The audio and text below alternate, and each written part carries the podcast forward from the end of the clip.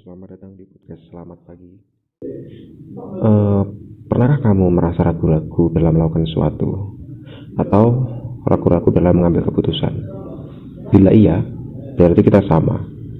Namun, aku masih saja tetap merasa kalau tingkat keraguan-raguanku lebih tinggi daripada tingkatmu. Bahkan, aku bisa menceritakan sifat keraguanku pada hal yang sangat sederhana. Dan nyata aku tak bisa mengatasinya.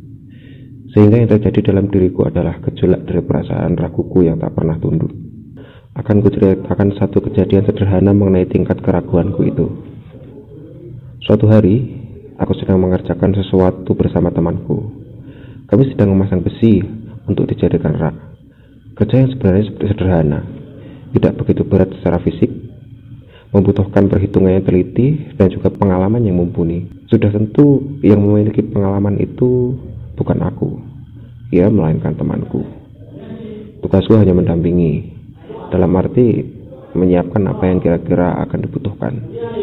Atau, bila diperjelas lagi, aku sebagai asisten yang harus siap melakukan hal-hal sekunder, seperti mengambilkan ini dan itu, atau menyiapkannya. Tentu hal itu terasa agak menjengkelkan untuk orang seperti aku, namun mau bagaimana lagi. Toh, aku juga sadar kalau aku tidak bisa melakukan pekerjaan utamanya. Namun bagiku, itu bukanlah persoalan yang perlu dibahas secara panjang lebar. Sebab setiap orang memang hidup dengan pengalaman dan juga tujuan masing-masing. Tak perlu risau dengan apa yang kita tidak mampu atas orang lain. Namun jika kita perlu belajar sesuatu dengan orang lain, maka kita perlu untuk merendahkan hati dan juga menahan ego. Ya, kurang lebih begitulah pesan moralnya yang diam-diam kusimpulkan. Kerjaan kami pada pagi yang menjelang siang ini ditemani oleh masing-masing secangkir kopi. Kopiku adalah kopi yang kubuat sendiri. Rasanya cukup pahit. Sedang kopi milik kawanku yang kubuatkan itu sama sekali nggak pakai gula. Bahkan aku juga tak bisa membayangkan bagaimana rasanya. Pasti sangat pahit. Entah sepahit apa. Aku adalah orang yang masih berpikir bahwa seberapapun enaknya kopi, ia harus tetap diseduh dengan gula. Tak perlu dipakai metode suhu air yang aneh-aneh, dan juga diperlukan istilah senja. Apalagi harus ditambahi dengan aneka quote anak indie seperti nikmatnya rasa perlu difasilitasi, meski luka masih saja mengikuti. Ngopi yang ngopi saja, sembari kerja, atau menikmati saat santai. Ada hal yang membuat kopi hari ini tak begitu bisa kunikmati. Malah lebih banyak merenung dari itu. Ini karena pada waktu aku tengah sejenak meminum kopi, ada bapak tua yang datang dan duduk agak jauh dari tempatku minum kopi. Aku tidak kenal siapa dia. Sepertinya juga orang yang sangat asing dalam pandanganku. Yang sebagai juga orang asing ini, dalam pendengaranku, kayaknya bapak itu bilang, "Kopi mas," sambil memandang ke arah kopi yang baru setengah ku minum. Aku ragu apakah bapak itu tadi bilang begitu atau enggak, atau apakah itu tanda bahwa dia ingin meminta kopiku. Bila tidak, itu tentu bukan persoalan. Tapi pikiranku mengatakan iya seperti itu. Bapak itu tampak lelah dan juga istirahat sambil meminta kopiku. Sedangkan aku ragu untuk mengambil keputusan. Sehingga yang terjadi pada diriku adalah pura-pura tidak mengerti. Ku tinggalkan gelas pada samping tembok dan kembali ke pekerjaan. Namun pikiran atas permintaan bapak mengenai kopi tadi malah semakin menggila di kepalaku. Pikiran itu bila dijelaskan kira-kira seperti ini. Aku ingin menawarkan kopi itu kepada bapak tadi. Namun tidak lekas ku berikan, bukan karena secara teknis aku tidak mampu melakukannya.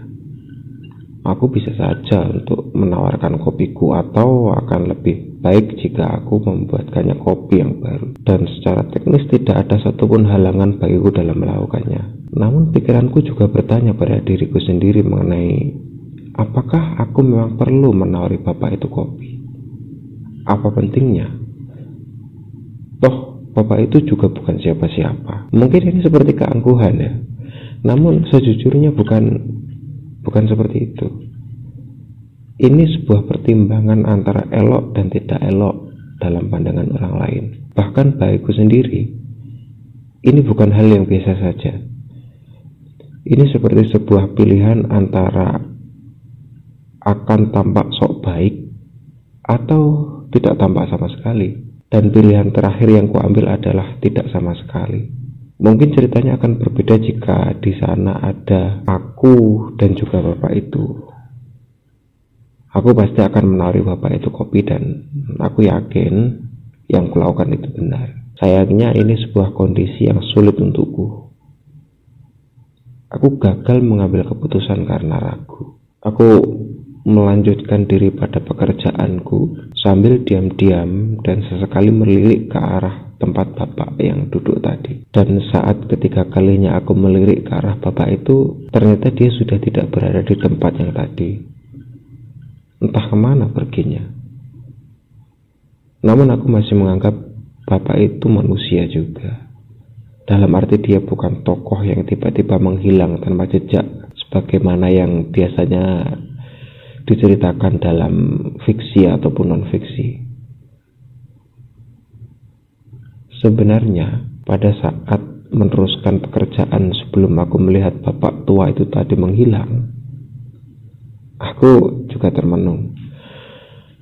Pikiranku terbawa pada banyak bapak tua di luar sana yang letih karena perjalanan jauh atau sehabis bekerja. Entah itu bapak-bapak di pinggiran kota, di daerah pegunungan, ataupun di desa-desa.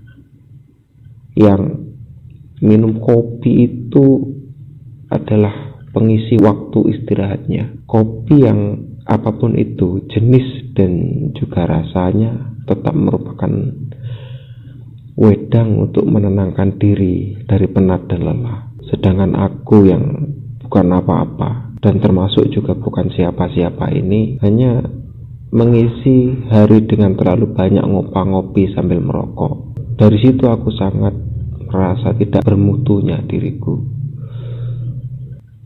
Oke, ya begitulah kira-kira cerita mengenai diriku yang ragu-ragu, yang ceritanya sebenarnya juga melebar kemana-mana, seperti sebuah ragu-ragu dalam mengambil putusan, bahkan untuk persoalan yang gak mutu. Terima kasih sudah mendengar podcast ini dan semoga hari Anda menyenangkan.